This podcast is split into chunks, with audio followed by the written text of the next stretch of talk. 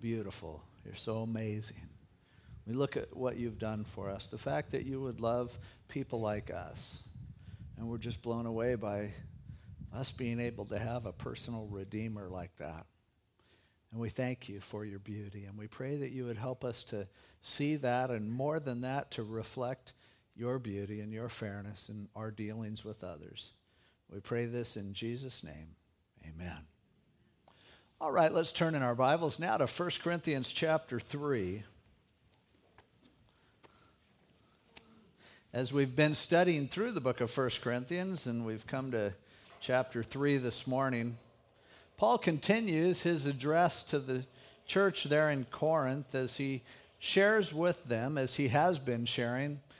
There's a certain way that God wants us to live life, but that way can be totally missed if we're not careful he pointed out to them the problems with the division that they were having, the arrogance and pride that was motivating their lives. And as he shares with them, it just becomes clear to us that the, there are certain hazards that go along with being a Christian whereby we can miss and not understand the things that God wants us to understand. It's not all about just getting a good, good education, as important as education is, because as he told us throughout the second chapter, these are spiritual things and they need to be discerned or understood by the Spirit of God. It's through entering into a relationship with Him whereby the Holy Spirit is allowed to control us, to, to fill us.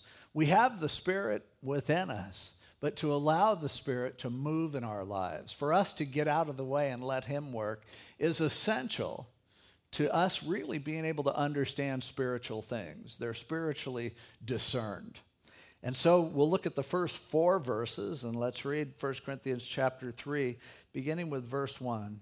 And I, brethren, could not speak to you as to spiritual people, but as to carnal, as to babes in Christ. I fed you with milk and not with solid food, for until now you were not able to receive it. And even now you are still not able, for you are still carnal.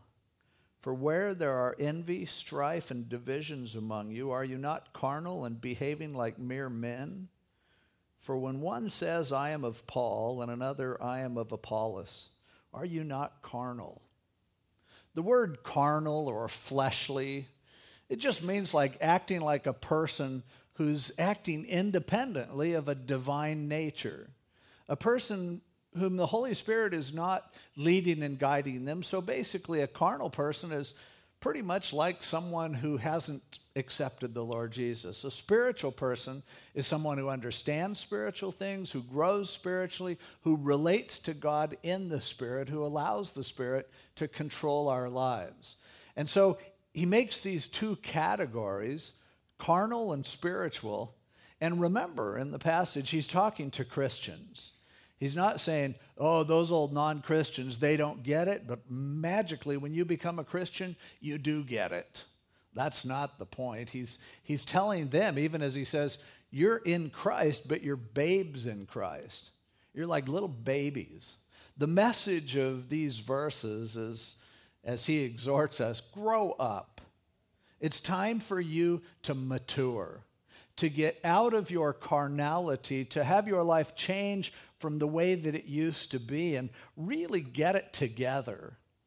Now, that's a message that we hear a lot. But it's interesting as we look into this passage a little bit deeper and a little bit more we realize that spirituality and carnality are defined in a different way than we typically would.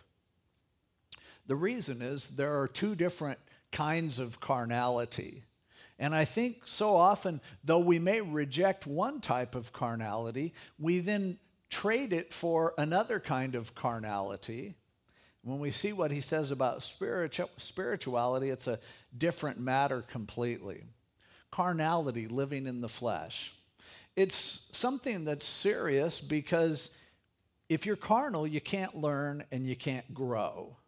You become just completely locked in. As he says, I can't even talk to you. You don't get what I'm trying to say. Not like you're spiritual, but as to carnal, I have to talk to you like you're babies. And the food that I give you, I'm doling it out and it's simple. I can't get complicated with you because you don't understand the most basic things that I'm telling you. You haven't been able to receive it, and even now, you're having a problem. This carnality. Now, carnality, by its definition, is really not allowing the Holy Spirit to work in your life what He wants to do. We so often set up this equation that says being a Christian is all about getting a ticket to heaven. And so when you confess your sins, he punches your ticket, you stick it in your back pocket, and now you're ready to die and go to be with the Lord. And that's something that we're comfortable with. But then typically we say, but also you need to become a better person. So if you really want to be a good spiritual Christian, you need to make yourself better. You need to reform yourself. You need to turn things around. And those are typically the two steps that we go to. And I think Paul would say, you know what? It's just two different flavors of carnality ultimately. See, the gospel, the fact that Jesus Christ died for us, the fact of his grace that he does it all for us, that's not designed just as a ticket to heaven, although it is a ticket to heaven. If you confess your sins, he'll forgive them. But he doesn't want us to be babes in Christ. He, he doesn't want us to be immature. He wants us to grow. Becoming a Christian and understanding the gospel isn't just about the plan of salvation, it's about a new way of life, a way in which the Spirit controls us, leads and guides us, does good things in our lives in a way that makes it obvious that it's God. It's that relationship that he wants us to have. Now, so often we think, man, I'm glad I'm a Christian, but then everything we read about heaven looks really boring. Because for us, heaven is living the most carnal life we can.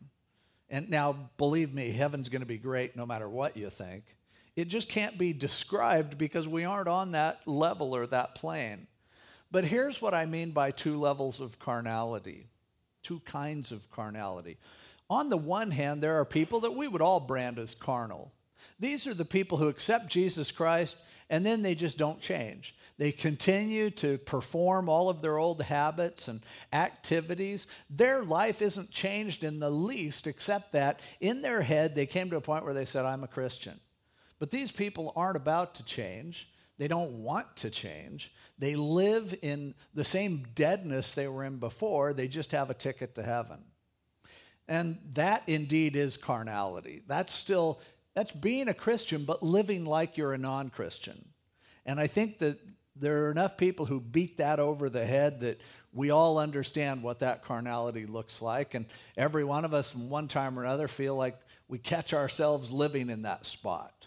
Some of us don't catch ourselves at all because this is just where we live all the time. That's what we think of as normal. But there's another kind of carnality that I think is, is even more devious and more dangerous, and that is the carnality of deciding that I'm going to fix myself. And so now, as I begin to change, even as God starts to change me, I start taking credit for it. And the way that kind of carnality is reflected is in a self righteous, super spiritual attitude that says, I am better than you. I am going to point my finger at you. I'm going to lecture you. I'm better than you are.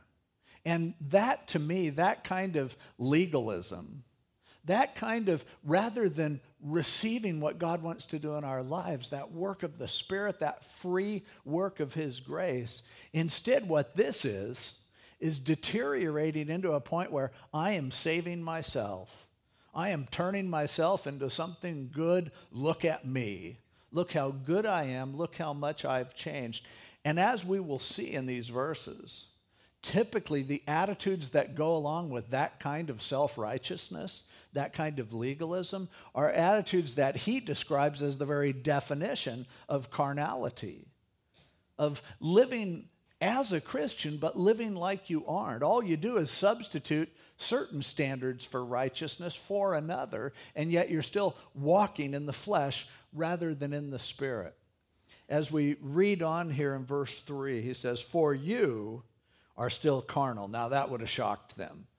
Because they lived in a community whereby people were living really bad. It was a very distorted view of reality there in Corinth. It was, a, it was the Las Vegas of the day. And so he's talking about carnality, and they're like, yeah, they're spiritual and they're carnal, and we're spiritual and they're carnal. And he goes, look, you guys are the babies. And I'm telling you, you are still carnal for, he goes, here's the evidence. Where there are envy, strife, and divisions among you, are you not carnal and behaving like mere men? For when one says, I am of Paul, and another, I am of Apollos, are you not carnal? Interesting description of carnality because with all of the problems that were going on there in Corinth, I would think that he would have said, Listen, you're carnal because even though you've come to the Lord, you're still getting drunk because they were. Uh, because you know, you've come to the Lord, but man, look at how your theology is messed up about the return of Christ, or look at how, you know, you're living in sin, you're still following your old habits and things like that. But it's interesting to me that he says, here's carnality. You want to stare it in the face? Here's what it looks like envy, strife, and division. A party spirit. I'm of Paul, I am of Apollos. What do those words mean? The first word, envy, in the Greek, it's the word zelos. It's the same word that we translate all over the New Testament as zeal or zealous. It's transliterated from that Greek word. The root word of, of zelos is the word zoe, which is a word for fire what it's talking about, it really isn't. I think envy is kind of an unfortunate translation because really it, it can take on that connotation because when people get all fired up and worked up, so often it's as a result of some sort of envious thing. But at its basic root, it just means you're fired up, you're zealous, you're emotionally powered. Now, zeal in this sense isn't always a bad thing.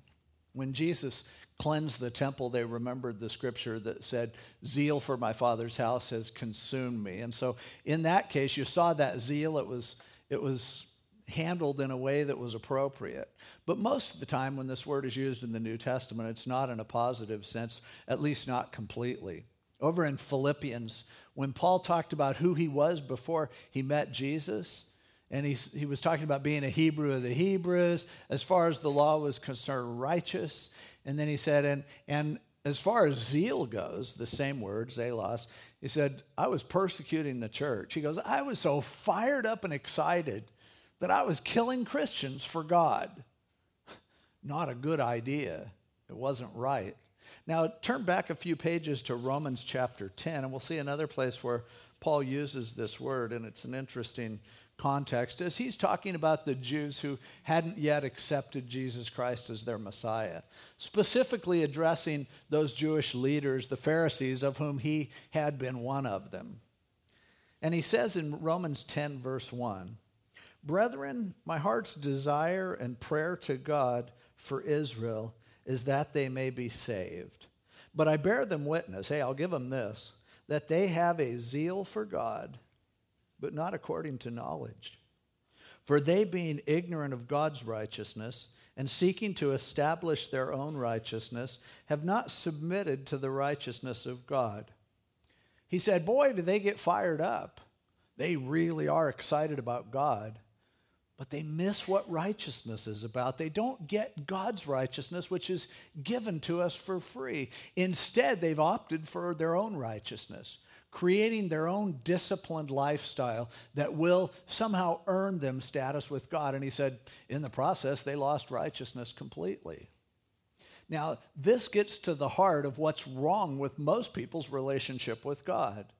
We, we want to be righteous, and a lot of times we think, oh man, God's done a lot for me, so now I need to pay him back by being righteous.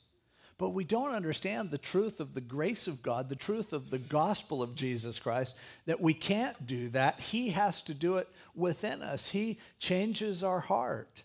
He ministers to us and works changes that we hardly notice. We look back and go, wow, I have changed. But a substitute for that is when you're frustrated with yourself, when you're feeling like you're not cutting it, when you're feeling like you come short, it's easy, first of all, to turn your eyes toward other people who are doing worse than you are. And then, secondly, it's really easy at that point, as you look at others, to get really worked up about sin. I think this is what's wrong with a whole lot of preaching. And I'm sure I'm guilty of this. People like to see you fired up. So sometimes when I'm preaching and I get a little carried away and I'm pretty animated and everything, I have a lot of people, whoa, were you on fire today? That was awesome. That was, you know, but I'm not sure that that's really the way God wants his truth depicted. I'm not. I, one time I was talking on a Wednesday night study about the fact that if you watch Christian television and you turn the sound down, what do you think? And you watch these preachers and, and you get the idea, man, are they mad about something? They're really, and people love that kind of thing. They love to sit and watch someone get mad. The night that I talked about that, my son Danny was at home watching on the internet. And he said, Hey, Dad, when you said that, I turned the sound down and watched you for a while. he said, You looked mad. and I go, Oh, man.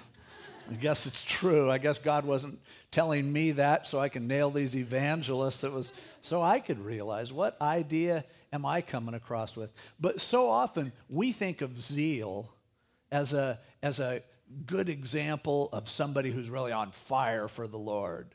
Spirituality equated to zeal. And, and there are pastors I know, I've heard pastors advocate that you just need to really bark it out. When you speak the word, say it like you know what you're talking about. I, there was one pastor who I had a conversation with him once, and, and he, he's a guy who just always seems so sure of himself. I said, Don't you ever wonder? He goes, Oh, all the time.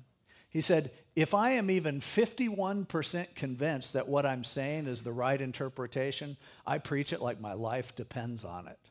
And I said, Well, what do you do if you change your mind? He goes, Then I take that view and preach it like my life depended on it. A lot of times that's what we think. Because being worked up is a great substitute for reality and confidence. And, and so often, it, well, all you have to do is watch two people in an argument. The one that starts getting louder first is probably the one that's wrong. Because when I run out of arguments, I can use zeal as a substitute for arguments and still hold my own through intimidation. But Paul said, You guys are zealous, but you're zealous like a baby. You know, it, we had a, a, somebody bring a baby into first service, and, and the baby was back there starting to cry. And I'm like, I'm pretty good about not getting distracted, but it just kept going. And everyone's like turning around, what's going on? I lost my train of thought. And, and it was like, and I thought, this is exactly what he's talking about. That baby had zeal. That baby believed in what it was saying and what it was advocating. And so often that's the way we are. We just get all fired up about what? Oh, we don't know. It doesn't matter. We just think somehow that we will win by overpowering someone else, by intimidating someone else. An attitude of zeal is not a sign of spirituality. The most zealous person is the person whose religion tells them to go blow themselves up. You want zeal, there you go. How many Christians do you know that have that kind of dedication? Not many. Zeal in itself, as Paul says in the name of Jesus, can often just be a sign of you being a baby. Sometimes when you're making a lot of noise, it's just because your diapers are dirty. That's your problem. but he goes on to say, not only is there, is there zeal, but there's strife. You're fighting. You're always in a battle with someone, tearing each other apart and fighting. And again, so often we make this as a deeply spiritual thing. Most of the people I know who would describe themselves as being spiritual are people who fight with people all the time. And they feel like what they're doing is fighting against the devil, fighting against evil. You know, one way you can know that you're not fighting the devil is when you're fighting people. We wrestle not against flesh and blood, but against principalities and powers, rulers of the darkness of this age. Spiritual wickedness in high places, that's our battle. So, our weapons of our warfare are not carnal, but they're mighty through tearing down strongholds, through prayer, through spiritual victories. And as soon as you're fighting a person, you're being carnal. As soon as you're battling people, that's not a sign of spirituality. Trying to argue people into the kingdom of God, trying to force your view down their throats. It actually betrays a real insecurity. If you don't know that you're right, so often you'll substitute zeal and arguing for trusting the truth, fighting it's so senseless. We waste so much of our time doing it. The person who wins the fight usually ends up losing the fight. Is that what you call spirituality? That we're fighting against people who disagree with us? Or that as Christians, as Christian families, we spend a bunch of our time fighting each other? Is that spirituality? No, of course not. It's carnal at its basis. You don't have to watch too much you know, National, National Geographic or other, you know, nature channels before you realize the most animalistic thing that you can do is to fight. It's the reason why I watch those shows. I enjoy a good fight.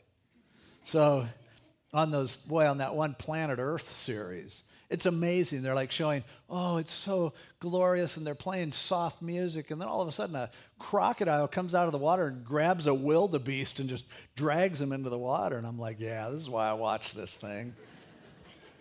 but so many of us, and sorry, it's just as I am. That's carnality in action. But, you know, so often that's the way we live our lives like animals looking for someone to, you know, I'm going to establish my territory.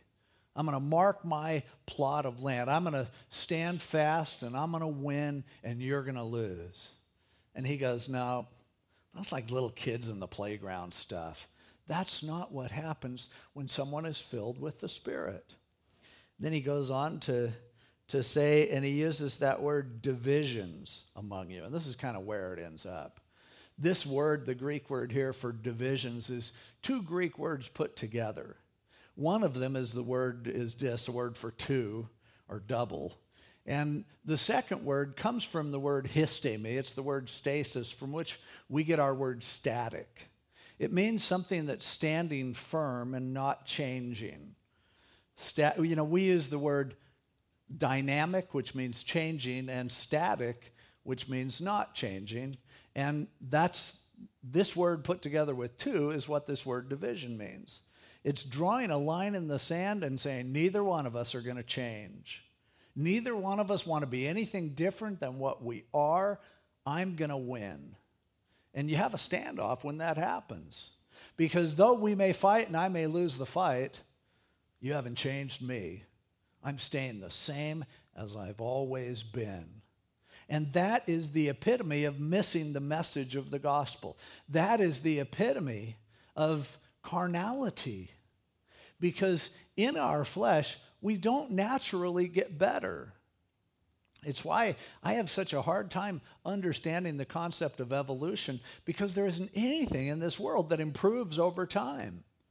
The second law of thermodynamics applies in all areas where everything is winding down, moving to a state of entropy. So I think, okay, you know, I'll give you credit. It's an evolution's an interesting theory, but it seems to me to be contradictory to the laws of nature. And the truth is, for all of us, the older we get, we realize that we are deteriorating. So if we change, it's because we're getting worse naturally. Now, the only way that that law can be reversed the only way that the second law of thermodynamics will be overridden is by a higher law, and that's the law of the Spirit. Because God, by His Spirit, wants to change us from within and cause us to actually improve, to get better. But when we decide that I don't want to change, or when through our own carnality we just stay in the same place, we remain static, and we find other people who are doing the same, we're blocking the work of God in our lives whereby He wants to change us. Hey, if you want to know how spiritual you are, just ask yourself how you've changed lately. When was the last time you changed your mind about something? When was the last time you actually can say, Boy, I really came through that and benefited? Or you want to judge your family. How's your relationship? Is it getting better? Is it getting worse? Is it staying the same? Carnality, spirituality, it's telling. Sometimes it tells us what we don't want to hear. But, but Paul would say, this is carnality. When you, through your pride and arrogance, find yourself all fired up, battling with people, and ultimately being rigid in your in your understanding of who you are and in your development personally, no changes are taking place. You're the same as you used to be. Well, I don't care how bad you used to be before you were a Christian. If you become a Christian and then you quit growing, it's still carnality. Call it what it is. You're acting like a piece of meat, a piece of carne asada, a piece of flesh. And, and he goes, That's what you guys are doing. So, Check your zeal level. Ask yourself how you're getting along with other people. And then take a progress report and see have you ever changed lately? And, and has it been for the better? And you can begin to see where in your life the Spirit of God is working and where in your life carnality is ruling the roost. Now, every one of us, on a day to day, sometimes moment by moment basis, veer back and forth between carnality and spirituality. But let's forever get out of our mind this notion that to become an old stoic, solid Christian person who judges others and thinks they're better than other people, and you haven't changed in a long time, and you have an inflexibility, and you're angry at people who sin, and don't call that spirituality. Don't believe that that is the Holy Spirit of God. It's not. Spirituality looks, and he's going to go through this whole book and talk about it some more. When we get to the chapters 12, 13, and 14, it probably comes to its apex when he talks about the gifts of the Holy Spirit and how the Holy Spirit works in our lives. And in the center of that, 1 Corinthians 13, the indication of here's what love looks like. And love means more than all the other stuff. And that's what the Spirit wants to do in our lives. Hey, if your life, I don't care how good you are, if it doesn't look like love, it's a sounding brass or a tinkling cymbal. If you're spending your energy and your time fighting with other people, debating issues, that's carnality, that's not spirituality. And so often it's an alternative that Satan provides for us so we can feel like we're spiritual. I mean, I remember when I came to the Lord, a lot changed about my life in a short time. And almost everything that was a part of my life up until that point, it was just gone. God just graciously took away from me horrible habits and practices and sins that I was committing. And so I started to look at my life and go, wow, look, all that stuff's gone. And then I go, but what's left? And so I began to fill that void with an arrogant, rededication to studying what's right about me and what's wrong about everyone else. And so I found that instead of going out and partying or drinking and doing drugs and things like that, now I love to find someone who would argue with me. Argue with me about things that Paul says are the elementary things. If he says, Hey, I fed you with milk, hey, there's some pretty heavy stuff in the book of First Corinthians that he fed them with. Talked to them about spiritual gifts. He talked to them about the bodily resurrection. Talked to them about communion. Talked to them about baptism. Talked to them about church discipline. So many different heavy areas that we designate as heavy. And when I became a Christian, I couldn't wait to argue about those things. First Corinthians was a great book for me because here's a basis on which I can correct people and tell them that they're wrong. And I began to grow more aggressive and more fired up and I'd get so excited when I'd get to talk to somebody who's not a Christian. Because, man, could I turn them, you know, away. Boy, could I shut them up. It was such a great feeling of fulfillment. The same fulfillment that I used to get driving away in a stolen car, now I felt like when I witnessed to somebody and made them cry or tap out. It's like, this is even better than stealing cars, you know? And I thought that was spirituality. But all I found is that I was always battling with everyone. It was just the way it was before I was a Christian. Always fighting, always worked up and on fire, always upset, always trying to fix somebody else.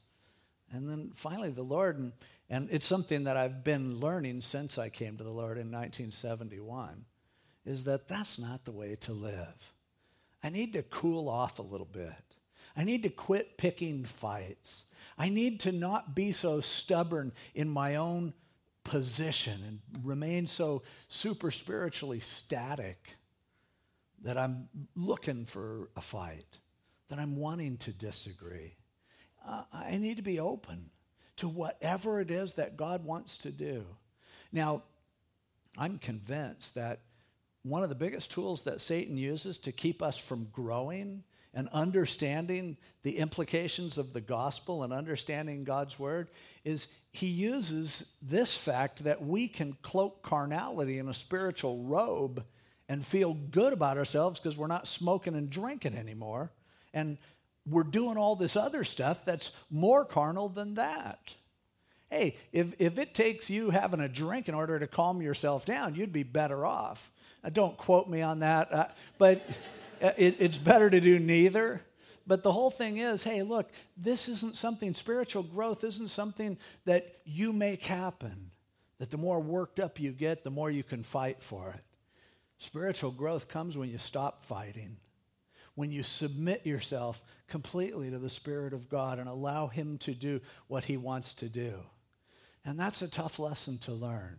And we have to keep learning it over and over again because our pride that we battle so incredibly is always telling us we're better than others. And it's always roping us into fighting with others. And it also makes us become, as we get older, we become more set in our ways and, and less open to change. And that's not a good thing. That's carnality. See, the way the gospel works, it's all God. He did it all for us. We watch Him work. We don't go, oh, I want to help. We go, God, do what you're going to do. And as we understand that it's all grace, as we understand that it's not a team effort, it's all God, then He begins to change our lives. And naturally, things start to change in our lives. Some things fall off, other things are added. And as long as we remember that it's just God, that it's His grace, then God will allow us to connect with other people in a way that we were designed to be connected and to have an impact on people and to be agents for change for others. To be able to, we see someone who God has brought in our life, whether it's someone in our family or someone we work with or a friend that we know or a stranger we run into, and God says, if you'll let me work through you with my grace, then you can influence this person. But if you want to be stubborn, then you'll fight with this person. It's your choice. How do you want to live, spiritually or carnally? Now, true spirituality and being impressed with God's grace changes us profoundly because we stop fighting change and then it can happen and God can do it. But if we want to stay living carnal, we'll have a lot of company with a lot of people who are telling us that, yep, we're spiritual, me and you, because we don't do this or we don't go there. The truth is, God isn't afraid of anything that we are going to be exposed to. You know, so often we, we think spirituality means let's cut ourselves off from every negative influence, but all we do is then we cut off our ability to be a positive influence on others. And so we act like, oh, if you watch TV, that's a horrible sin. You should throw your TV away. Yeah, and cut yourself off from seeing where people are at that you are called to reach. Now, I'm not, okay, go get your TiVos programmed and just start watching TV like crazy. No, it's way more important that you go spend some time with people and, and love them than that you understand what TV shows they're watching. But God doesn't call us to being in a bunker mentality. Now, for me, this means also that if there are people out there, for instance, who don't believe in God, I want to hear what they have to say. I'm fascinated to read what atheists say when there's a best selling book written by an atheist saying why he doesn't believe in God, I can't wait to get it and to read it. Now you go, oh man, that sounds terrible. No, it's not. See, I believe in God enough that I'm not threatened that somehow Satan's going to jump me and drag me off. If he does that, it's going to be because of my pride, not because of my isolation or lack thereof. See, I want to know really what's out there. I'm open. And if I'm open, other people are going to be open, and I will earn the right to have a say. I was telling someone the other night about one time when I, went out, I got a call from the police about a, a death that had happened down on the peninsula in Newport, and went down there, and it was a Sunday afternoon. I was exhausted after church, get the call on my way home, so I head down, and man had died, and the various family members were coming to the house, and it was my job to walk them up and let them say goodbye to the body, to their father, and you know, and it was all these people were there, and let's just say their lifestyle wasn't mine, and I wasn't enjoying being around these people, but I was just reaching out to them and accepting them, letting them use their foul language and express their anger and their anger with God and everything, and they knew I was a pastor, and I knew what they were trying to do just to shock me. But I just accepted them, embraced them, and listened to them and didn't say much back. And, and then as I was about to go home, like four hours later, I thought, should I really be doing this? I'm, I'm somebody who wants to bring the gospel to people. And in this situation, I haven't had an opportunity to do that. Now, I could have forced it in. Hey, your dad's dead. Do you know what's going to happen to you when you die? Or, you know, but it's like, no, you know, this is something I want God to do. But I was kind of frustrated. And as I said goodbye to them, they all, all the family members, plus their attorney who was there, walked me out to my car. And I just said, hey, if I can do anything, give me a call. And, and the attorney said, well, you know, uh, we've noticed something. We were just talking, and you're a pastor, but you haven't done any preaching at us. You haven't talked to us about religion or anything like that. And we so respect your respect for us and you're accepting us, why don't you go ahead and do your spiel? and I did my spiel. and I was like, wow. I was feeling like I'm not pushy enough. Maybe I ought to be more pushy. And God was going, nah, this is what I need for in a very natural way to allow my spirit to draw them and bring them to the point where they can hear this message and maybe it'll make sense to them. Maybe they'll accept it and maybe they won't, but they have a better chance of understanding it when they realize that you're not trying to make yourself different than them, that you don't want to fight with them. I think so much of what we do in out of Christianity is this business of trying to be right and stubbornly wanting to pick fights and argue. I, you know, grew up being taught all kinds of things, for instance, about Mormonism. Now, I have some significant differences with the teachings of Mormonism, don't, don't get me wrong. But most, what most people know about Mormonism is just what Christian apologists tell them. And so they'll tell you things like, oh, they believe that Adam was God, that Jesus is the spirit brother of Lucifer, and all these things. Well, if you ever talk to Mormon people, most of them don't believe that. I've talked to the guys who are the leaders of the Mormon church, and they don't believe some of that stuff. They do believe some other things that are wrong. But how are we going to interact with them on that if, as soon as we meet them, we go, So, Jesus is the spirit brother of Lucifer. You call yourself a Christian, but you're worshiping another Christ. Yeah, that's a great opener to open dialogue with someone. But that's our approach so often, and it's a carnal approach. It's not a spiritual approach. Listen, with the truth in our hearts, with, with Jesus Christ through his Holy Spirit in our lives, we don't have to be afraid of what somebody else thinks. And we don't have to take the position of don't change, don't change, be stubborn. Hey, that is carnality be influenced. You know, don't get the idea that, you know, there are some people, and, and the sad thing is, I know sometimes that kids are exposed to a teaching that comes from people who believe, for instance, that creation in Genesis chapters 1 or 2 is, was had to be 24 hour, literal, six 24 hour days, or you can't believe the Bible at all. Now, I happen to believe that creation was most likely six literal 24 hour days. So I'm agreeing on that. But here's the problem there are some people who love God, who are intelligent people, who study the word and study the issues, and they come to the conclusion that It's a lot different than that. Now, if we teach people that, you know, oh, it's this or nothing, then they're going to miss out on the fellowship. And instead, they're just going to be fighting with people who love Jesus like they do. They just happen to read a part of Scripture differently than they do. Now, I can say they're wrong, but I would rather say, share with me why you think the way you do. That's interesting. You're my brother in the Lord. If, if we've accepted Jesus Christ and put our faith in Him, hey, let's talk about it. And having that kind of a spiritual openness will always disarm others. It takes two people to fight. Now you go, boy, when you talk about that, we should be exposed to what people think and listen to, you know, look, it's going to happen anyway. The question is, do you want to be upfront about it? Or do you want somebody to backdoor your, you, and when your kid gets into college, all of a sudden they find out that everything you said wasn't exactly right, that you were running away from the truth in some areas, and now you lose them completely? Now, I read books that are written by atheists, and you go, that's dangerous. Yeah, it is kind of dangerous. I mean, yes, maybe they'll make such a great point that someday I'll just chuck it all and become an atheist. But I don't think so because I believe more in Jesus Christ than I ever have before. And I've read lots and lots of those books. Now you go, well, God, I wouldn't want my kids reading that stuff. Exactly.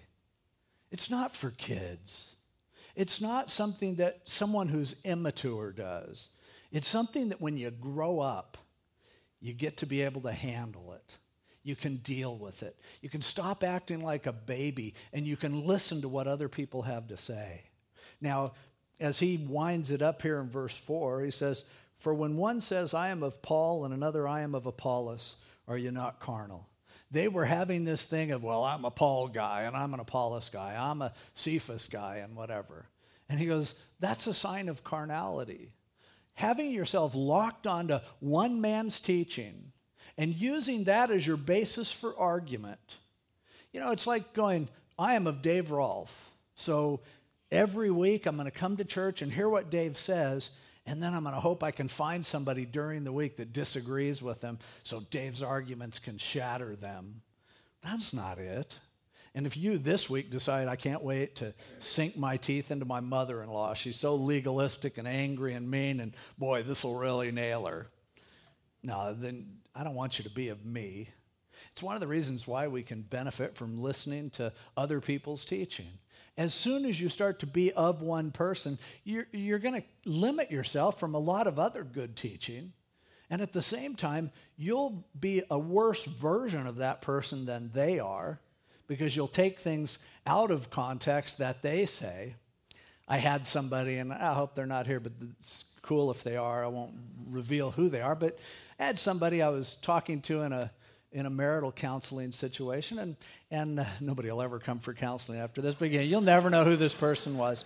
But I, I finally, I got so frustrated because their marriage has been really lousy for years and is not getting anywhere. And I finally told them, I go, look, why don't you just get a divorce? I go, oh. I go, no. Tell you what, I said, seriously, you're not proving anything by endurance. I said, marriage isn't supposed to be this way. So I said, tell you what, why don't you spend six months, both of you just being totally selfless and loving each other and doing everything that you can to make it work? And if both of you putting out that kind of effort for six months, if it doesn't work, go ahead and get a divorce. I guess it's not going to work. So I thought it was a clever little counseling trick, but the guy came in this week and goes, Well, it's been three months. He goes, You know, some of my friends, I'm telling them that you told us give it six months and then get a divorce. And they said, I can't believe your pastor would say that. I go, Let's start over. Let's go through this again. But that's what we do. We hear what we want to hear, we put our own twist on it, and anything that a pastor says that makes us feel safe in our carnality, that's what we go for it. And that's how, frankly, most people pick churches. If the pastor picks on people that you don't like, good place to be. If the pastor makes you uncomfortable, I think he's off.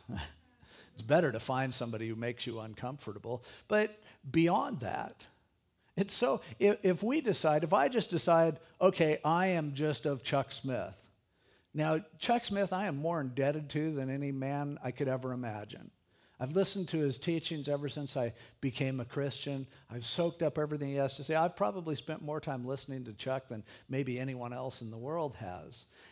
But if I am just of Chuck Smith and I go pick fights with people who aren't of Chuck Smith, how stupid is that? And I would cut myself off from some, like here in the last week, I got to go hear Chuck Swindoll. And he and his wife shared on what they've learned from marriage in the last 50 years. And I thought I could go, well, Chuck Swindoll, he's not a Calvary guy. He's not on K Wave or whatever. I don't want. But man, did God speak to me. Now, there may be areas where we disagree, as there are with John MacArthur and, and uh, you know, so John Piper, so many other people that I've opened myself up to listen to, and I go, wow, God has a lot to say through them. As soon as I just start to go, nope, I'm Calvary Chapel. I'm just me. I'm just Chuck Smith then right away I find out I'm just banging heads with everyone. And now I can't change because I'm just listening to the same stuff over and over again and it's not having an impact on me. Spirituality is about change, but it's not about you changing yourself. It's about the Spirit of God changing you. So you need to be stretched. Again, I wouldn't, you know, sit down with my six year old and say, let's read this book on why this atheist doesn't believe in God.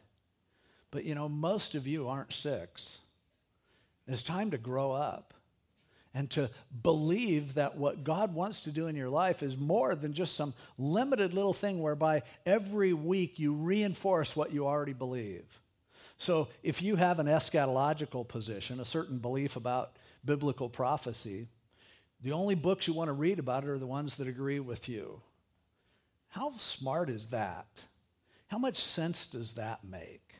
What that says is, I want to become more static in where I am, and it'll inevitably lead me to have some great fights, have some great arguments, but ultimately to change, it's not going to happen.